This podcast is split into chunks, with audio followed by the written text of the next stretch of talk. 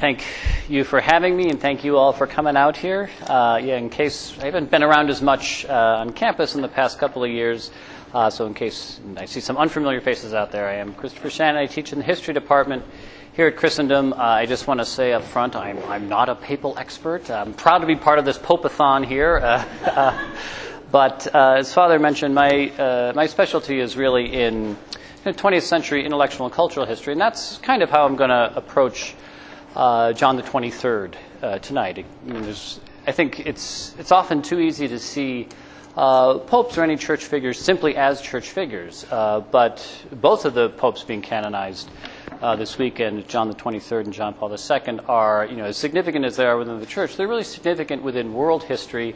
20th century world history, and I'd say especially um, 20th century uh, intellectual history maybe we're more likely to think of uh, intellectual history with respect to John Paul. Not so much with John the 23rd. He has this image of being, you know, the, the jovial Italian peasant and stuff. But he was a very learned man, and though he didn't uh, kind of produce a kind of great tomes in the way that John Paul did, he did produce uh, a, a, tremendous and significant change in attitude, a kind of a mental shift, if you will, uh, within the church. And without this mental shift, this intellectual shift, we wouldn't have had of figures like John Paul II. Um, so, okay, by way of introduction here. Um, uh, as you all know, again, this is a we're celebrating two canonizations, uh, John Paul II and John the 23rd, and it's kind of interesting. Uh, John Paul II is already being called by some great, John Paul uh, the Great, uh, where John Paul the Great Student Center, whereas John the 23rd was known in his lifetime as good only good. So we've got good and great. But what's, you know, John Paul the Great is, uh, to be fair, somewhat unofficial and used only by the, the truly dedicated, um, uh, who liken him to other great popes of the past, like Leo the Great and Gregory the Great. That's going back quite some time. Now, the term good, I don't believe, is canonical. Uh, Father, Father here is a canon lawyer. Uh, it's not canonical, uh, but it was applied much more widely and generally to John the 23rd during his lifetime. Uh, people across the political and theological spectrum referred to John the 23rd as Il Buono Papa, or the Good Pope. And what's this good, great stuff going on here? John Paul II is considered great uh, by many uh, for seeming to rescue the church from the pit of destruction, uh, taking heroic public stands against dissent and heresy in theology and communism in politics. In this, he seems very much indeed in the mold of someone like Leo the Great, who corrected the various Christological heresies of his day, that day being the fifth century, uh, with his teaching on Christ at the Council of Chalcedon. Uh, yet also saved Rome from destruction by Attila the Hun. So John Paul, like Leo, has this kind of theological and political side to him. Ironically, uh, you know, looking ahead to the canonizations this week, and uh, some who praise John Paul II's greatness uh, might see John the 23rd's goodness as in part responsible for bringing the church to uh, the brink of destruction, as it will. And somehow John Paul II saving us from what John the 23rd gave us. Elected Pope in 1958, it is John the 23rd who, after all, convened the Second Vatican Council, and a certain kind of, to a certain kind of Catholic, uh, this council, or at least the reception of the council, uh, is at the root of all the problems in the church today. And because of this, John the 23rd, I think, suffers from a kind of guilt by association. Uh, he, he remains the darling of uh, liberals who see him as endorsing their vision of the church, uh, only to have it squashed, this vision squashed by reactionary, his reactionary successors, such as Paul VI, John, the, uh, John Paul II, and Benedict. Now, the point of my talk uh, tonight is not to defend him as a conservative, uh, but to defend him as good. Liberal or conservative, progressive or traditionalist, these labels, which are as much political as theological, I think uh, only distort our understanding of John the 23rd, uh, as they often, so often distort our understanding of Catholicism. And maybe we should start to identify less with these labels and strive instead to be good Catholics good in the way that John the 23rd was good. Get a sense of what it means to be good in this way, I think we need look no further than our current Pope Francis. I think there's, uh, we can see perhaps something providential that he should be the Pope to canonize John the 23rd. Uh, the shift in papal image, so commented on uh, in the media, the shift from Benedict to Francis, has, I think, its nearest historical parallel in the shift from Pius XII to John 23rd, though I have to say I think the contrast between Benedict and Francis has been way overdone by the media. Not so much the contrast between Pius XII and John 23rd. That's pretty short. Just look at the pictures, you know, versus, uh, you know. Uh, uh, in, in both of these uh, transitions, these shifts, though I think um, in many ways, the, the, change is more one of style than substance, but style really does matter, uh, particularly if you're concerned with evangelization. What good is it to hold fast to universal truth if you can't effectively communicate it to the people of the place and time in which you live? This is the question, uh, the historical question, that John the 23rd asked uh, as he promulgated Vatican II.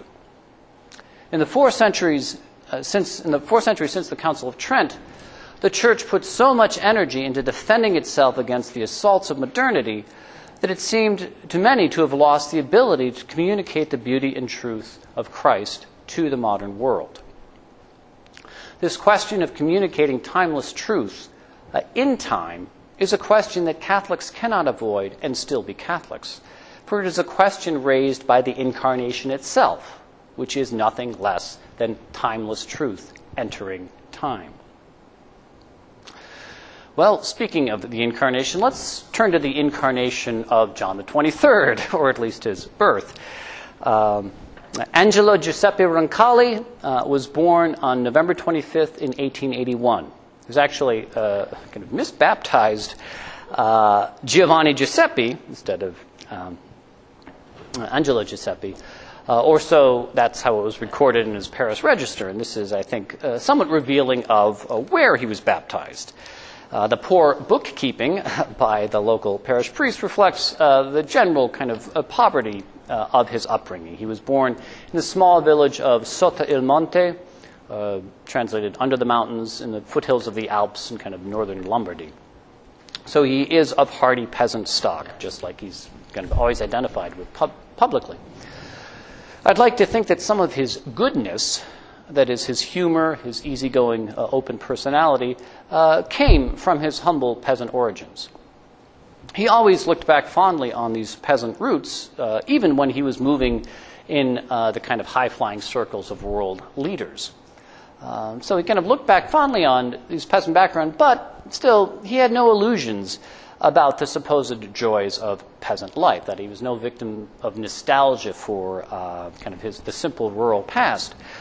Um, commenting on his peasant background after being elected pope in 1958, uh, he said, There are three ways of ruining oneself women, gambling, and farming.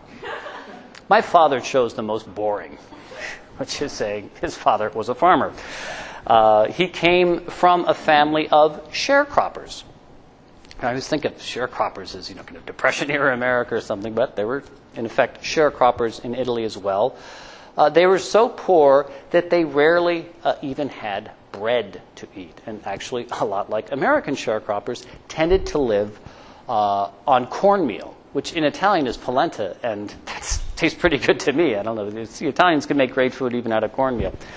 Uh, but so very, very poor uh, background. He was poor materially, but his family had roots. His family had been in Sotto il Monte since the 15th century. Uh, and very little had changed in that village since then. And that's the kind of traditionalism, that rootedness in place, for which no amount of theology can provide a substitute. And the kind of the theology is his kind of deepest, greatest theological education when he was young was simply living uh, that life of rootedness in place, rootedness in the faith. In his rural uh, upbringing, uh, life was organized around the cycles of the agricultural year, but for, for many, many centuries, the church had kind of baptized that agricultural cycle with the liturgical calendar of the church. And I think one of the great challenges for people trying to live with tradition today is that break. you know, we still have our liturgical calendar, but the rest of our lives are structured by industrialism, uh, you know, 24 7, 365 type of mentality that, that makes it very hard to kind of sustain tradition as a whole way of life. But that's the kind of world that John the 23rd grew up in. And it's a world that he loved. Uh, he wasn't in flight from it at all.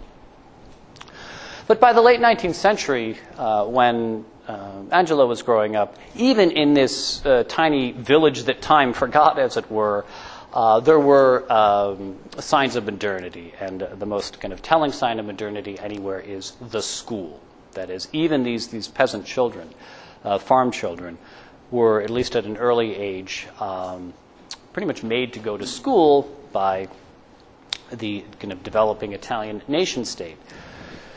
Uh, young Angelo proved uh, especially adept at his studies, uh, and this kind of academic uh, ability combined with his personal piety uh, led him to be uh, kind of put him on the path toward the priesthood, and he entered junior seminary in 1892. it was in junior seminary in the city of Bergamo um, where he first learned to be good. and again, uh, I use good here in the sense of il buono papa, uh, good in the sense of learning an openness to the world, an openness to the world that puts charity first. Again, he learned this in the, the junior seminary at Bergamo.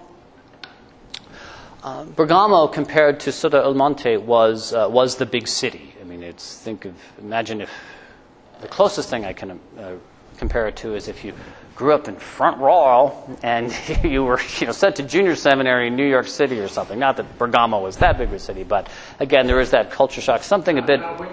Not Winchester. Oh, no, no. Uh, so just a, a, dramatic, even more of a dramatic uh, break than Front Royal to Winchester. Uh, it was uh, urbane, sophisticated, and cultured uh, in that big city way, yet it was also full of vice and poverty. So some of, some of the shock is a little like many of you um, have read Augustine's Confessions, and when he goes from Tagaste to Carthage, this kind of seething cauldron of lust. Um, but uh, Angelo didn't have those challenges facing him. The, what really kind of shocked him. Um, was uh, the tremendous poverty that he saw. And urban poverty and rural poverty are different things. This is what uh, um, some call urban poverty, they call it kind of destitution. It's like there's, there's material deprivation, but there's no kind of compensating cultural roots or cultural supports to, to kind of offset that. So that's what uh, Angelo encountered in Bergamo. Uh, but he also encountered a new generation of priests at this junior seminary who were uh, committed to doing something about it. Uh, and these priests in the 1890s uh, were very much inspired by Leo XIII's encyclical Rerum Novarum, which is generally considered the first social encyclical, uh, in which Leo addressed the problems of industrial capitalism and encouraged uh, Catholics to become part of the solution, uh, if, you were, if you would. And the priests who ran the junior seminary at Bergamo were uh, kind of inspired by that.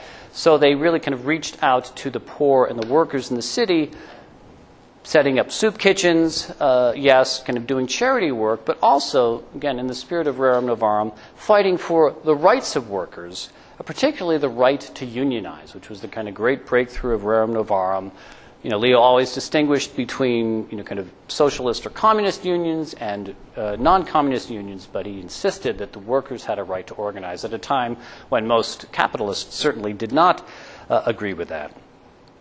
And Rerum Novarum, this kind of social outreach, was the church's first real effort at constructive engagement with modernity. I, mean, think sometimes, again, in the general history is like, oh, in Vatican, with Vatican II, we finally, the church finally opens up. But that opening up began a good 70 years or so before with Rerum Novarum. And uh, John, or you know, Angelo, was, you could say, at the ground floor of that and experienced this, this first kind of opening up of the church to the world in, uh, in Bergamo. And this is a lesson that he would never forget. Now, again, after his years at junior seminary and seminary, he was finally ordained to the priesthood in 1904. Uh, but he continued uh, the kind of the social work, if you will, the social outreach inspired by Rerum Novarum under the tutelage of the Bishop of Bergamo, uh, uh Giacomo Maria uh, Radini Tedeschi, uh, who really became his kind of mentor, his kind of mentor and model of his early years. And what he learned from Radini Tedeschi beyond the specific issues related to Rerum Novarum was what he learned how to change within the boundaries of tradition. And I think that's often, again, in, in recent years and with the whole fallout from Vatican II, those two things are set against each other. There's tradition, which is timeless and never changes, and then there's change, and change is always a corruption. Uh, that's not the Catholic way of approaching history. And uh, Angelo learned this in a very practical way under the mentorship of Radini Tedeschi, this, this ability to change within tradition. What is tradition? What are the boundaries of tradition? What changes within tradition and what changes against tradition? Well, these, these lines are often very blurry, and the judgments about what's legitimate change and what's illegitimate can often change with, say, papacies. What one pope thinks is okay, another might have problems with. Um, in 1903, uh, we have a new pope. Uh, Leo XIII dies, and he's succeeded by Pius X. Pius X withdrew papal support for a lot of these social initiatives that Leo XIII had encouraged. And this put uh, the, the, work of Angelo and Radini Tedeschi uh, somewhat in, in, danger because many business leaders in Bergamo had complained to the new pope that their work uh, on behalf of the workers was, uh, was illegitimate in some way or was you know, kind of uh, dangerous to the church. Pius had, had, often kind of sided with critics of uh, these kind of uh, this social work in other areas, but uh, he did, in this particular case, defer to Radini Tedeschi's authority as local bishop and said, you know, well, I don't know, I'm not going to judge on this matter. You know, you're the bishop, you decide. Uh, so, in some sense, Radini Tedeschi and uh, Roncalli were spared, but the general climate of, of uh, attitudes toward these initiatives, this kind of openness to the world, was changing under Pius X. And there was a general sense that Pius X was pulling back a bit from some of the initiatives of, um, of Leo XIII. Uh, this, uh, this pulling back, if you will, was most clear uh, in 1907 with uh, Pius's uh, encyclical, the Pascendi Dominici Gregis, in which he condemned theological modernism. And that's a whole can of worms that I don't want to get into too much. But just again, for, for the talk I'm giving here tonight, what's significant about the condemnation of modernism, or significant about modernism, is that one of the main aspects of modernist theology was its engagement with history, particularly the historical, critical reading of the Bible. And so, in these debates about theological modernism, you have, in many ways, these uh, two things set against each other the timeless truth of the church versus historical change. And Pius's fear that openness to historical change meant openness to what a later pope would call the tyranny of relativism. And what uh, Roncalli and Radini Tedeschi were trying to do, even through their kind of social work, was um, try to realize or embody an openness to change that was within tradition, so that the change need not mean relativism. These are, can be very you know, fine lines to draw. Uh, and a lot of how they get drawn depends upon uh, historical circumstances and especially kind of local historical circumstances. Uh, neither Radini Tedeschi or Roncalli uh, were modernists, um, but they, they felt as if they were being accused of it. Uh, and at the time, in the early 20th century, it would seem as if almost any humanist effort to engage the non Catholic world could lead to accusations of modernism. Roncalli, uh, in addition to the kind of social work at Bergamo, was, uh, was teaching in the seminary at this time, and he felt these restrictions very sharply. He felt that there were just certain things that he couldn't, things that he would want to say, but that he couldn't say because for fear that he would be accused of being modernist. And this was particularly difficult be, for him because one of his uh, favorite subjects was history. And, you know, church history could certainly still be taught, well, this pope did this, this pope did this, but church history is a kind of chronology. Any church history that would acknowledge real change in the church, you know, that could get you accused of modernism. So again, he, he felt the, uh, uh, the pressure uh, of, of this kind of crackdown on modernism. And I think another thing that made him perceived as good later is that when he becomes Pope, he lightens up on this. Again, largely because of his own personal experiences. He, um, starting in the late 1950s and going into uh, the Second Vatican Council, of course, he gave a little more flexibility and leeway for theologians uh, to think, particularly to think about history. Um, many of the, the, theologians that were, had been silent, if not condemned, at least silenced uh, under Pius XII in the 1950s reappear at Vatican II as advisors. And that's largely because of the work of John the 23rd, and again, because his own personal experiences with this kind of crackdown on modernism. Uh, so that second good, if you will, um, is the, a kind of an openness uh, to thought, particularly kind of historical thinking. Uh, the third thing that made uh, John the 23rd good was his ecumenism. We want to talk about that now. An ecumenism that isn't just, again, like so much with Roncalli, is not theoretical, it's very practical, that it comes out of his actual uh, life and career within the church. Um, after these, uh, again, these problems in Bergamo, though Roncalli managed to avoid outright accusations of modernism, he knew he had to kind of redirect his energies. Um, certainly uh, redirect them away from any kind of controversial issues.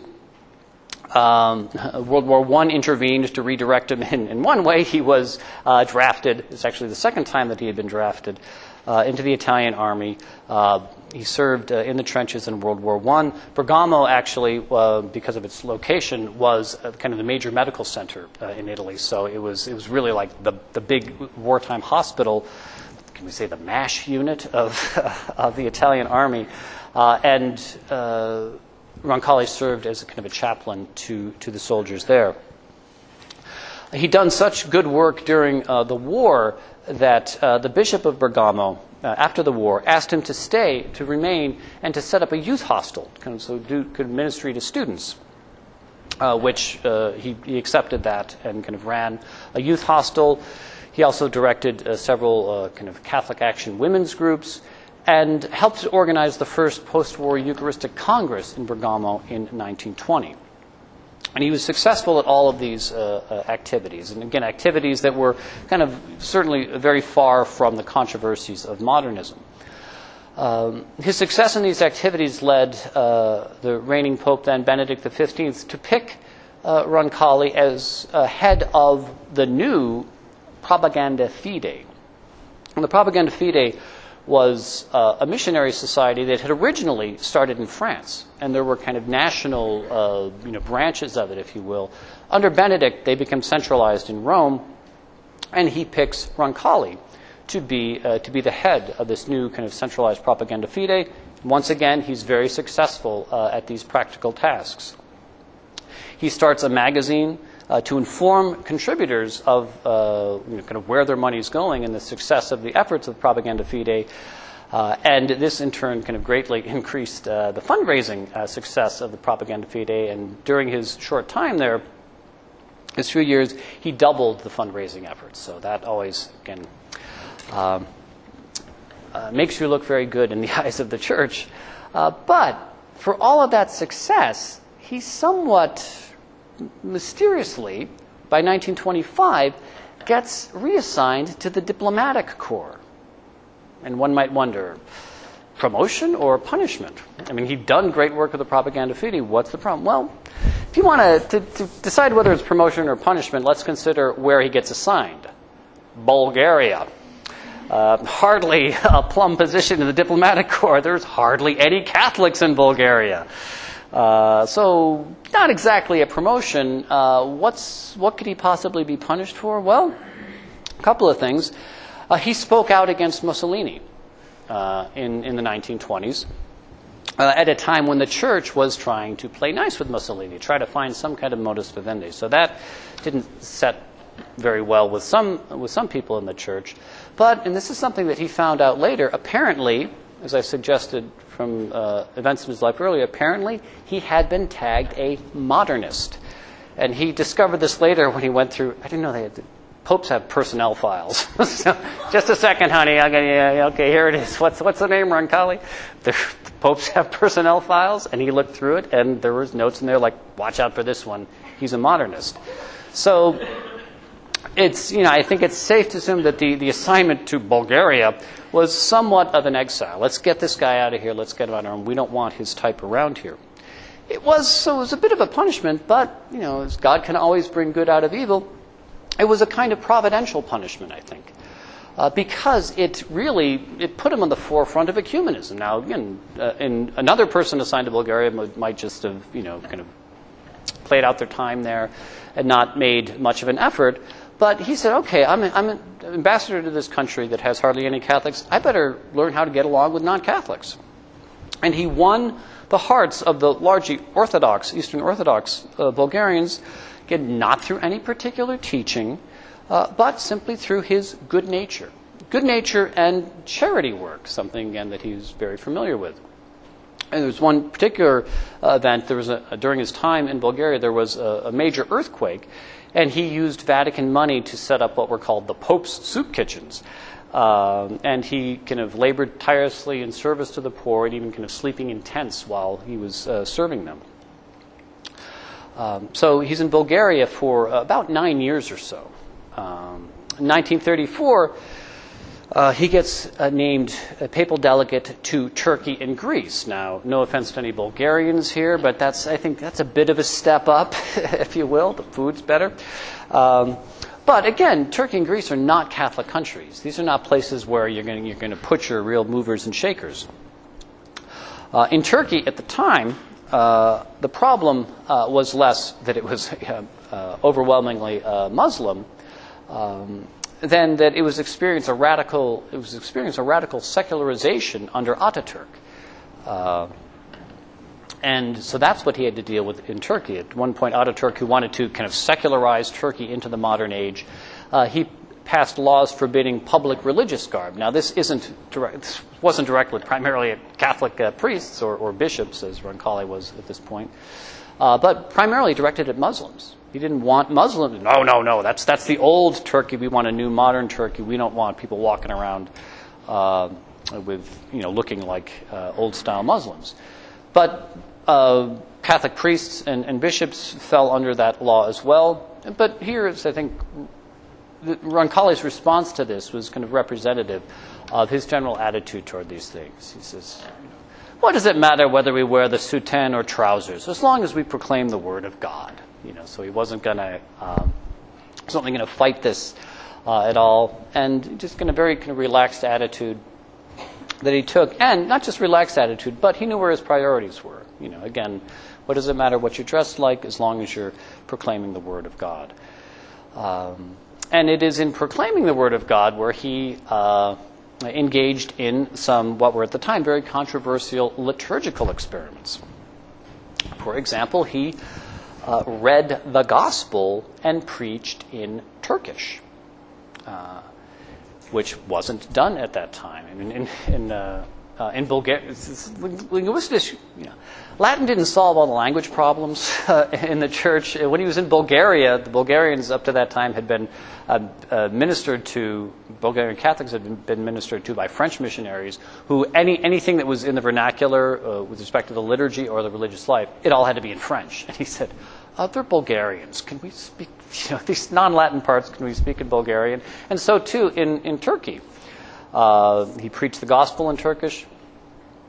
He even added uh, Turkish words to the divine praises at Mass. And I'm, well, I don't think anyone here knows Turkish, so I won't sound too. uh, Tanre uh, Mubarak uh, Olsun. Is that it's blessed be God, but you know, for the divine praises. But he would, you know, say that in uh, in Turkish.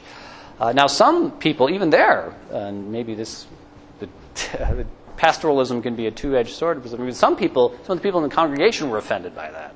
Uh, so some Catholics left and complained to Rome. But for uh, for Roncalli, this was part of kind of reaching out, maybe an early example of inculturation, but again, within the limits of tradition. He wasn't calling for a vernacular mass.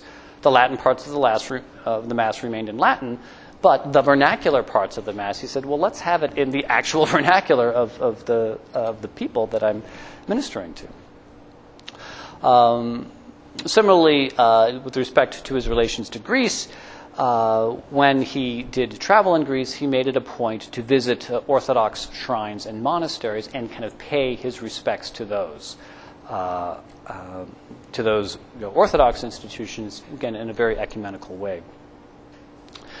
So he really was, in his practical life, you know, not really theoretical, but in his practical life, a leader in ecumenism.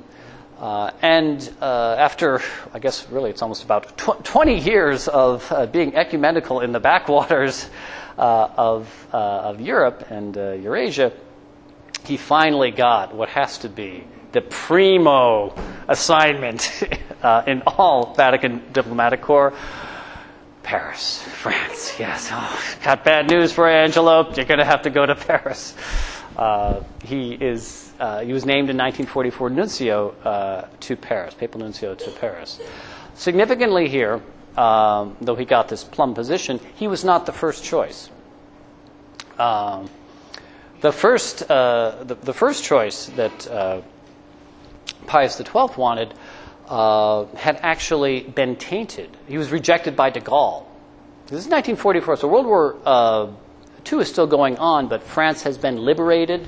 Uh, de Gaulle is there, and they're trying to establish uh, good relations with what they are uh, assuming will be the new, uh, the new France. but the Pius XII's first bishop was tainted by his relationship with Vichy. That is, he was the um, uh, Vichy was the kind of German sponsored French government during uh, the occupation years. Uh, and for de Gaulle, anyone who would have anything to do with Vichy was a traitor. So he wanted no bishops. He, he wanted all the bishops kind of removed that had, uh, that had cooperated with uh, Vichy. Uh, the second choice, uh, Pius XII's second choice, was just too, uh, too ill to accept the appointment. And in, with typical self effacing humor, uh, Roncalli said, commenting on his third choice, him being the third choice, he said, When the horses break down, they trot out a donkey. Um, but, uh, but he, had, he had a lot going for him in being assigned to France, first of all. He spoke French, which helps. But also, even though again, Bulgaria and Paris seem like you couldn't get two uh, more dissimilar uh, areas, his experience in Bulgaria and uh, Turkey and Greece gave him experience in mixed settings. And France in 1944 was a very mixed setting. We think, oh, you know, Catholic country. Uh, no way. Uh, the, France at that time was very deeply divided among many different groups, only one of which was Catholic. In dealing with this new France, even under de Gaulle, who was again himself a Catholic, though again very critical of uh, many bishops in France, in the, the, whatever new government would be formed in France was going to be made up of not just Catholics, but old style secular Republicans from the 19th century who wanted nothing to do with the church, uh, socialists who were kind of newer style secular Republicans, and, and communists. Uh, communists who were very powerful in France at the time because they were very powerful in the resistance. Uh, and actually, communists and Catholics had worked together in the resistance in France during World War II. Uh, but you know, coming out of, of, that experience, communists said, "Hey, you know, we've earned a right to have a say in the new France." So, uh, you know, Roncalli was not uh, sympathetic to communism as, as an ideology, but he knew how to work with people that he didn't agree with on. Uh, and so that he really was, though he was the third choice, in many ways, he was the best choice uh, for the job at the time. Uh, anyone who worked with him or knew him at that time uh, later acknowledged that he was a tremendous stabilizing force. Again, not because he came in with the, the, blueprint for solving, you know, for reconciling all these differences, but just because of his gentle, open presence uh, and because of the great dinner parties that he threw. and that's, there's no uh, underestimating the importance of that. And again, he was, he was a gracious host uh, and actually did gain some converts among these, these various groups that he was dealing with. Um, his final, so uh, this, this ecumenical stage, if you will, ended uh, after a short time in France. He was named um, after the war to be a Vatican, uh, a Vatican observer at uh, the early meetings of UNESCO. UNESCO is the United Nations Educational, Scientific, and Cultural Organization. Um, these days probably known mostly for its promotion of birth control and various noxious uh, population policies. But even then, the, the church recognized, even though it generally supported the United Nations and certainly supported the Universal Declaration of Human Rights, realized that organizations, international organizations like UNESCO, could be very dangerous, that many of them were inspired by a materialist uh, Enlightenment um, philosophy that was very much at odds with the church. And uh, Roncalli knew this, uh, but he also realized that, look, these are the kind of institutions that are shaping this post war world. We have to know how to deal with them. We can't just say, no, you're not Catholic. Uh, and in commenting on his approach uh, uh, to UNESCO, he, he, has a nice kind of sentence here, which I think can really uh, serve us in whatever uh, interfaith setting or ecumenical setting we find ourselves in. And he said this was his attitude to look at each other without mistrust, to come close to each other without fear, to help each other without surrender. I think Kind of a nice uh, uh, capsule, a summary of his approach to, uh, to the non Catholic world. Well, by 1952, these, uh, uh, these kind of very impressive international achievements finally earned him a diocese. So he's been a bishop. He's been a bishop ever since Bulgaria, because there was this sense that, like, well, you know, if you're going to talk to bishops, you're going to work with bishops, you need to be a bishop yourself. So he'd been a bishop, but, you know, never really had a diocese until 1952. And then he gets what I'd say is a pretty nice appointment.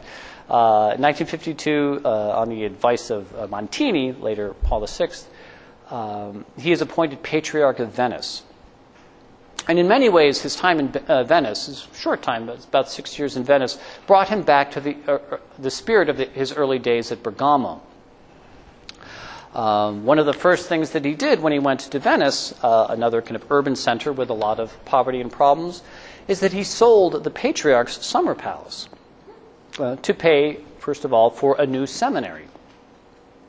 And then he used uh, personal, his, his, own funds to help the poor.